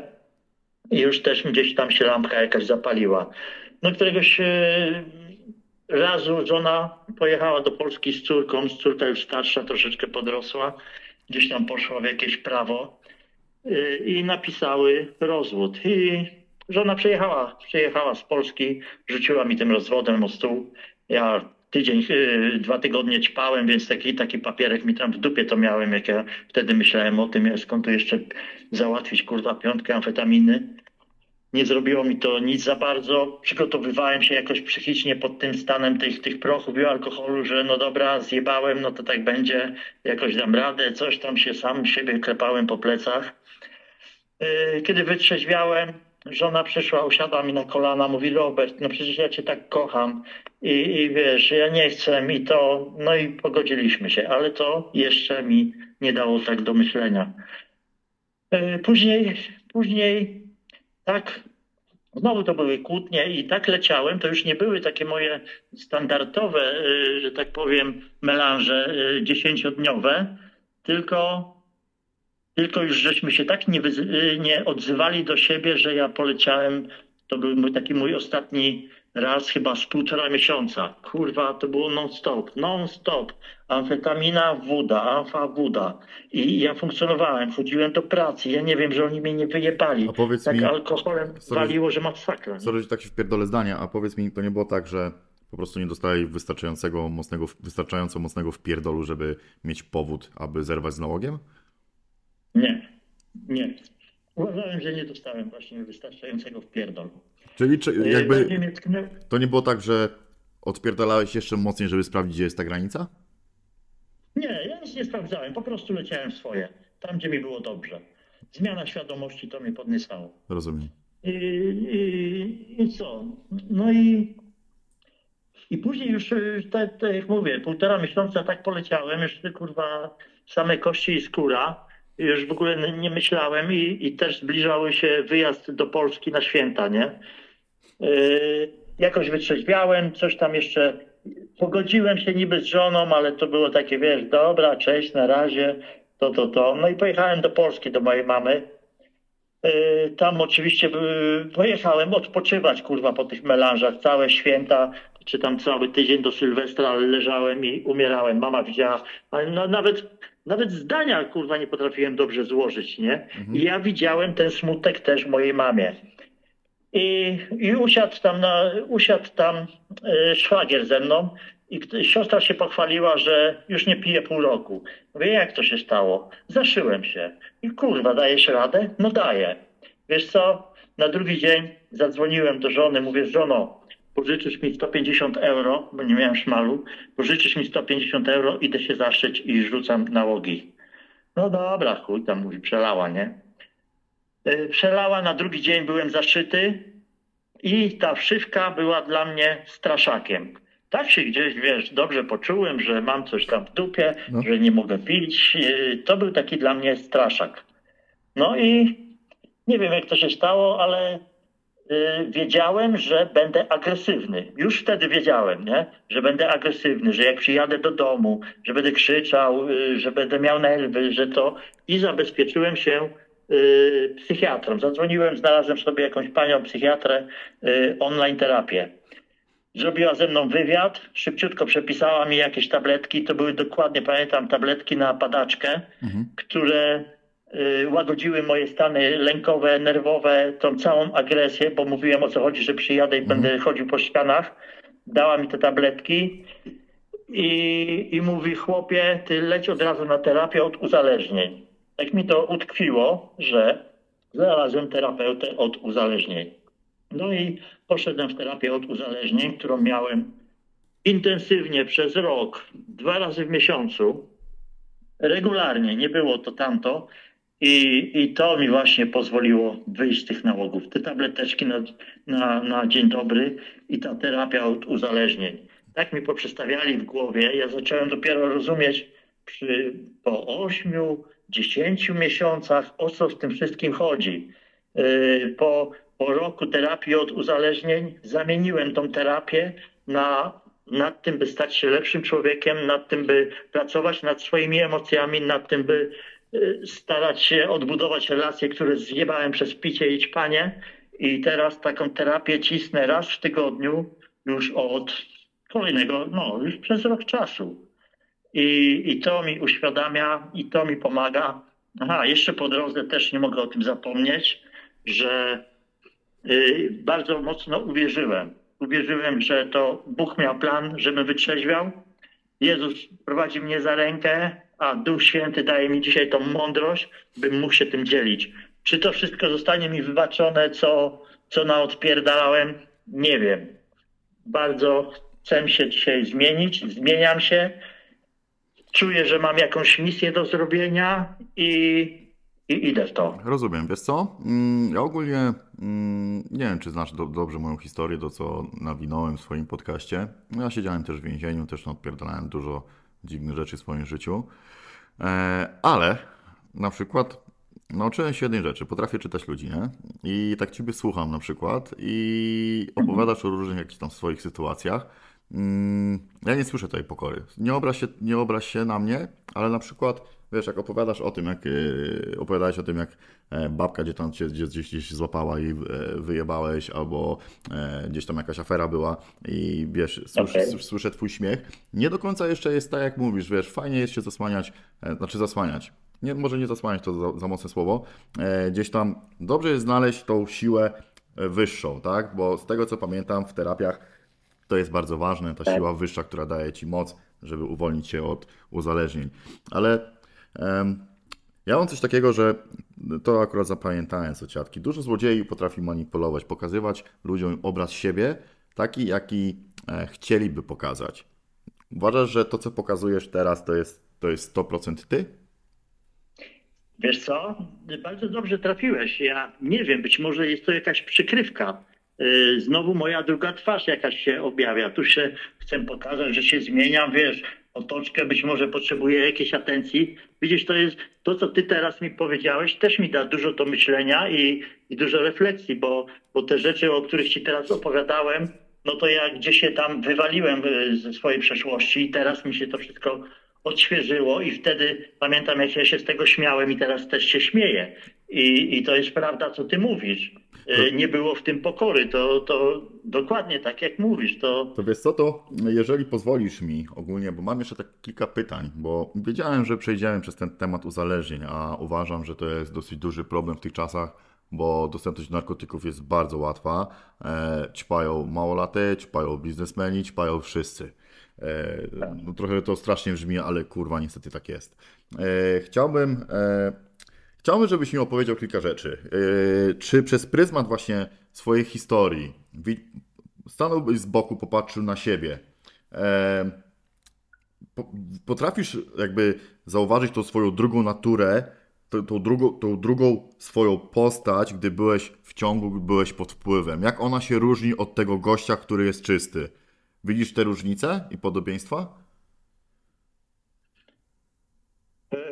No teraz jestem mądry w doświadczenia, tak? Doświadczenia, terapii i wydaje mi się, że dojrzałem. Że teraz dojrzałem, że patrzę na no to wszystko, co teraz ostatnio mi się wydarzyło, ostatnie 5 lat, no to co zjebałem i to naprawiam. Ale nigdy się nie cofałem tak daleko, co dzisiaj żeśmy przerobili. I czy widzę różnicę? No widzę różnicę, jestem mądrzejszy, ale kurwa, no trudne pytanie. To może powiem. Inaczej, to ci pomogę. Od razu ci powiem, biorę 200 euro za godzinę. Żartuję, ale dobra, ci pomogę. Czy jak byś ocenił tego gościa, gdybyś zobaczył siebie z boku, pod wpływem najebanego, naćpanego, kurczę, z radiem pod pazuchą, jak byś opisał tego gościa? Jak byś ocenił jego zachowanie? Jak byś ocenił siebie w tamtych czasach? Teraz, będąc z tą wiedzą, którą masz. Kurwa, no lekkomyślny, w ogóle nie myślący o konsekwencjach pacjent, który nie zdaje sobie sprawy z tego, co czyni. Jesteś bardzo łagodny ogólnie w osądzeniu siebie, może tak. Takie mam odczucie. Ale dobra, wiesz co? Nie wiem, pierwszy raz takie pytanie, wiesz, słyszę i naprawdę to mi dużo teraz da do myślenia, wiesz, ja się z tym prześpię. Spoko, nie ma problemu. I to jest fajne, co mówisz teraz. O to chodzi. Wydaje mi się, że wiesz, no moje nagrania nie są po nic. Robię coś, wydaje mi się, innego i wartościowego. Poruszam tematy, o których czasem się nie mówi albo mówi się nie tak, jak powinno się powiedzieć. No bo kurwa, no nie ukrywajmy, gościu, który nie miał do czynienia z narkotykami, z bandytami czy z jakimiś innymi pojebanymi historiami, nie będzie w stanie dobrze poruszyć tematu, opierając się na jakichś publikacjach czy historiach innych ludzi. Dobra, lecimy dalej z pytaniami. Powiedz mi, czy dużo zrobiłeś złych rzeczy w swoim życiu, gdybyś mógł tak teraz na szybkiego zrobić taki rachunek sumienia? No tak, no to co ci dzisiaj opowiedziałem, to były złe rzeczy. Kilka razy w pierdol, tak. No i wiele, no skrzywdziłem bliskich ostatnio też swoimi słowami, czynami. No i to co w mojej przeszłości, gdzie było w pierdol, tak? Nie wiem. Jak ci ludzie się dzisiaj mają. A powiedz mi, miałeś sytuację, gdzie odchodziłeś i przeszło ci przez myśl, że mogłeś kogoś zabić? Tak, kurwa, była taka jedna sytuacja. To było straszne. Kiedyś pod nocnym też jakaś była ta awantura, jakiś pijaczek się dojebał, nie pamiętam. To dostał taki wpierdol, że na koniec jeszcze poleciał jakiś śmietnik na nim i koleś następnego dnia rano dzwoni na kaca, że piszą w gazecie, że jakiś tam NN, nieznany, tak, nam klient został pobity pod nocnym do nieprzytomności, leży w szpitalu. No kurwa. Kurwa, to było... Och, no ja już się na każdym kroku, wiesz, oglądałem za siebie. Już miałem takie scenariusze, ćwiary, kurwa, no wszystko. I modliłem się, żeby tylko przeżył, nie? Nic się nie stało na szczęście, bo dzisiaj tam dowiedzieliśmy, że to wszystko się nie stało, ale ten moment tego czasu, tego oczekiwania, to było coś strasznego. Rozumiem. Wiesz co, jak już jeszcze się cofnąłeś do swojej przeszłości, jak dealowałeś? Zdarzało ci się sprzedawać narkotyki twoim dobrym kolegom? Tak, tak, to było grono moich znajomych i ich znajomych. To mam takie pytanie zajebiste. Czy któryś z twoich dobrych znajomych wpierdoli się przez ciebie w narkotyki? Nie wiem, czy przeze mnie. Nie wiem, czy przeze mnie. Wszyscy ćpali, każdy gdzieś tam miał dostęp, ale na pewno w tym pomogłem. Ale czy przeze mnie, to nie wiem. Dużo moich znajomych poleciało w heroinę. Dzisiaj nie żyją. Ja zawsze się tym szczyciłem. Kurwa, ja hery nie tykam. I nie tknąłem faktycznie przez całe życie. No ale zrobiłeś też dobry rozpierdol na amfetaminie. Znaczy nie oceniając, tylko z tego, co usłyszałem. Tak, ja żarłem amfetaminę, kokainę i ekstazję jak dropsy, nie? To były bolety. Rozumiem. A wiesz co, takie pytanie jeszcze, czy jak byś się czuł z informacją, że na przykład któryś z twoich znajomych rozjebał sobie życie, a ty mu w tym pomagałeś, sprzedając narkotyki? Co byś pomyślał wtedy, a co myślisz o tym teraz? Wtedy miałem no to wyjebane. Każdy wiedział, co robił. Mhm. Ale teraz... No kurwa, no sumienie rusza. No jest mi, byłoby mi przykro. Jest mi przykro, być może tak się stało, nie wiem. Nie wiesz. Nie chcę się, wiesz, no ja sobie rozumiem. Nie mam pojęcia. Rozumiem. Wiesz co, jeszcze chciałbym, przepraszam, takie pytanie. Akurat chciałbym usłyszeć twoją opinię na ten temat. Czy gdy byłeś w tym ciągu, mogłeś odbierać rzeczywistość zupełnie inaczej niż inni? Mogłeś sobie na przykład upierdolić w głowie coś, że jest prawdą, a tak na dobrą sprawę to była fikcja, ale dla ciebie to było coś normalnego. Ponoć szalony człowiek nie wie o tym, że jest szalony. Czy miałeś tego typu jazdy? Nie. Ja sobie funkcjonowałem normalnie w społeczeństwie. Dobrze się kamuflowałem. Z pracy to w sumie mnie wyjebali tylko raz podczas tych ciągów. Całe życie byłem sobie szefem i jakoś to leciało. Czyli twoim zdaniem ogólnie odbierałeś wszystko prawidłowo? Znaczy nie, no z tej perspektywy wiadomo, że nie, ale kurwa. No teraz jak się cofam, no to widzę ile odjebałem, ile krzywd naczyniłem, no ale wtedy nie czułem takiej jakiejś pokory, nie wiem, że coś jest nie tak. Dopiero teraz to widzę na szczęście. Znaczy wiesz co, wtedy nie mogłeś czuć pokory, bo to jest taka moja opinia.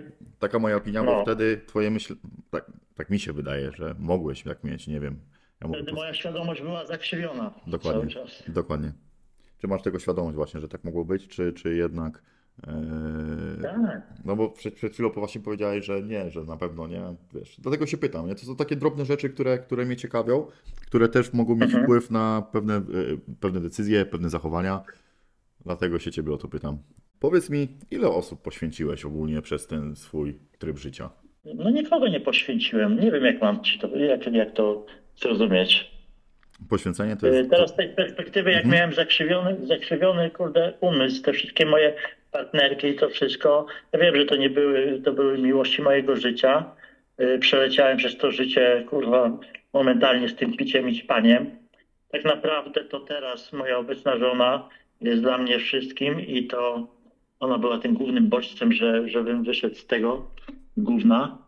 Mhm. I za to jej dziękuję, jest wielka, że dalej trwa przy mnie, tak? I wierzę w to, zaufała mi ponownie. I chciałbym jej się jakoś odwdzięczyć. Taką, no tak to czuję. Rozumiem. Ale czy kogoś poświęciłem przez te moje... Nie mam czegoś takiego. Tak jak powiedziałeś, brak pokory czy coś, no ale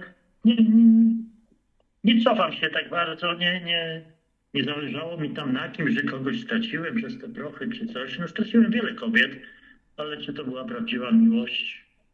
Okay. Tak jak mówisz, to była zakrzywiona świadomość i chuj wie, co to było za uczucia. Ja dopiero teraz się uczę życia na nowo, ja dopiero teraz zaczynam rozumieć, co to są emocje, co to są inni ludzie. No. Okej. Okay. A jest jakaś rzecz, którą zawaliłeś i nie możesz sobie wybaczyć do dzisiaj? Przez właśnie narkotyki, nie. Alkohol? Nie ma nic takiego? Nie. Nie. Konkretnie. Powiedz mi, gdybyś mógł cofnąć czas, podjąłbyś te same decyzje? Przeżyłbyś życie tak samo, czy coś byś zmienił? W mojej głowie jest tak, że niczego nie żałuję, bo nie byłbym dzisiaj tym, kim jestem. A kim dzisiaj jesteś? Dzisiaj uważam, że jestem osobą z dużym bagażem, ale właśnie jestem dzisiaj lepszym człowiekiem, uważam. I to nie jest ta druga maska. No, staram się być inny dla ludzi. Odbudowuję wszystkie relacje, które gdzieś tam spieprzyłem. Udaje mi się to. Przed samym sobą też gdzieś uciekły mi te jakieś, wiesz, kombinatorstwo, jakieś kradzieże, jakieś tam, nie wiem, no chcę uczciwie teraz iść przez to życie z Bogiem. I no uważam się, że jestem dzisiaj lepszym człowiekiem. Nie do końca jeszcze naprawionym, dlatego się leczę, ale jestem lepszym. A pod jakim, bo nie do końca zrozumiałem, pod jakim względem lepszym? Unikam jakichś kombinacji, oszustw, kradzieży, złodziejstwa, agresji wobec bliźniego swego. Czyli staram się każdemu teraz pomagać. Czyli lepszą wersją siebie? Bo tak, wiesz, to co teraz opisujesz, to jest normalny człowiek. Wiesz, o co chodzi? Czy to jest... A, no to lepszą wersją siebie, dobrze. Rozumiem. Dobrze powiedziałem. Dobra, powiedz mi... Ile ty czasu już jesteś czysty? 2 lata, tak? Ponad 2 lata, tak. Jakie znaczące zmiany widzisz w swoim życiu? Znaczące zmiany? No. Moja żona się uśmiecha. Widzę, że jest szczęśliwa. Mhm. Poprawy w moim życiu, jeżeli chodzi o rozwiązywanie problemów. Kiedyś zatapiałem te problemy w kieliszku wódki albo w kresce. Dzisiaj każdy problem, nie ma dla mnie żadnego problemu, nie ma rzeczy nie do zrobienia. Otwieram biznesy, jeden, drugi, pojawiają się pomysły, inwestuję w siebie, w swój samorozwój, czytam książki, tak jak mówię, uczę się życia. Gdzieś też czuję taką potrzebę właśnie tego, co odjebałem, dzielenia się dzisiaj tym moim doświadczeniem. I chociaż dyplomatą nie jestem, ale chociaż chciałbym wesprzeć tych ludzi, którzy żyją dzisiaj w tym problemie, tym nałogu, dlatego mówię o tym głośno na TikToku. Mhm. Taką czuję misję jakąś wewnętrzną. Być może to jakaś pokora, jakaś jałmużna, nie mam pojęcia, jak to nazwać. No. Rozumiem. Powiedz mi, jak odbierają ciebie teraz ludzie? Jakbyś to porównał z odbiorem kiedyś, a dziś? Kiedyś tego najebanego, naćpanego typa, który bije szybę, kradnie radio, a teraz gościa, który ma swój biznes, jest czysty, ma uśmiechniętą kobietę u boku. Jak odbierają ciebie ludzie? Wiesz co, no... Biją brawo, że tak powiem. No. Super. A kiedyś jak ciebie odbierali? Kiedyś mieli wyjebane. Ja tak naprawdę to ćpałem, myślałem w swoim garażyku, także... Miałeś w dupie. Nie widzę dzisiaj ich twarzy, rozumiesz? Nie widzę ich w moim życiu. Powiedz... Tylko byli moi bliscy. Rozumiem. Powiedz mi, jak byś opisał ogólnie swoją historię w kilku słowach? No... Nie potrafisz tego tak streścić na przykład?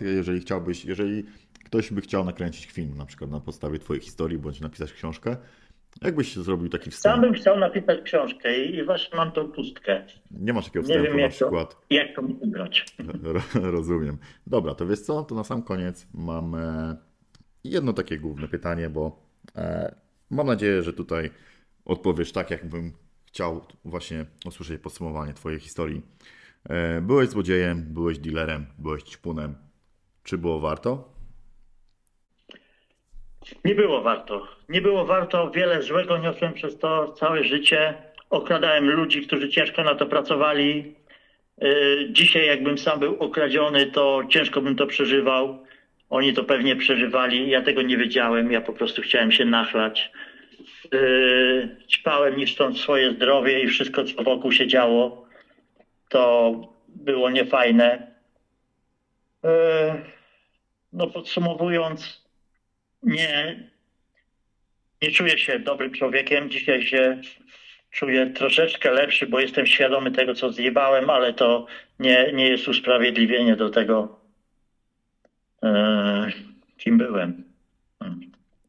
Rozumiem. W każdym razie prochy, złodziejka, straciłem wolność, traciłem kobiety, które gdzieś tam kochałem, tak? Traciłem pracę, niszczyłem wszystko, co koło mnie mogło być dobrego, ja to niszczyłem. To nie jest fajne. Wiesz co? Teraz jak sobie o tym przypominam. No. Zauważyłem takie jedno podobieństwo między mną a tobą. Potrafimy budować, ale też potrafimy zajebiście niszczyć. Mam nadzieję, że poukładasz sobie swoje życie tak, jakbyś chciał, żeby ono wyglądało i że więcej nikt nie będzie płakał przez ciebie. Życzę ci wszystkiego dobrego i bardzo dziękuję za to, że odważyłeś się opowiedzieć swoją historię. Mam nadzieję, że choć trochę wpłynie na wyobraźnię nawet jednej osoby, to już będzie coś. To już będzie coś. Dokładnie. Życzę tobie wszystkiego dobrego. Jeszcze raz dzięki i jesteśmy w kontakcie. Pozdrawiam. Dziękuję, pozdrawiam, cześć. Mój drogi słuchaczu, mam nadzieję, że udało się tobie dostrzec pewne rzeczy w historii Roberta. Rzeczy, które potrafią zmienić życie o 180 stopni i sprawić, że stracisz kontrolę nad swoim losem. Styl życia gnoja i zabawa narkotykami mogą sprzątnąć ciebie z planszy, więc zastanów się, czy warto wcierać się w taką postać i grać w teatrze, gdzie zapłatą będzie ból, smutek i samotność. Włącz wyobraźnię. To jest to, co też staram się przemycić w moich nagraniach. Dlatego jeśli możesz, to udostępnij ten materiał u siebie na Facebooku lub na Instagramie. Niech dobre słowo leci w czasoprzestrzeń.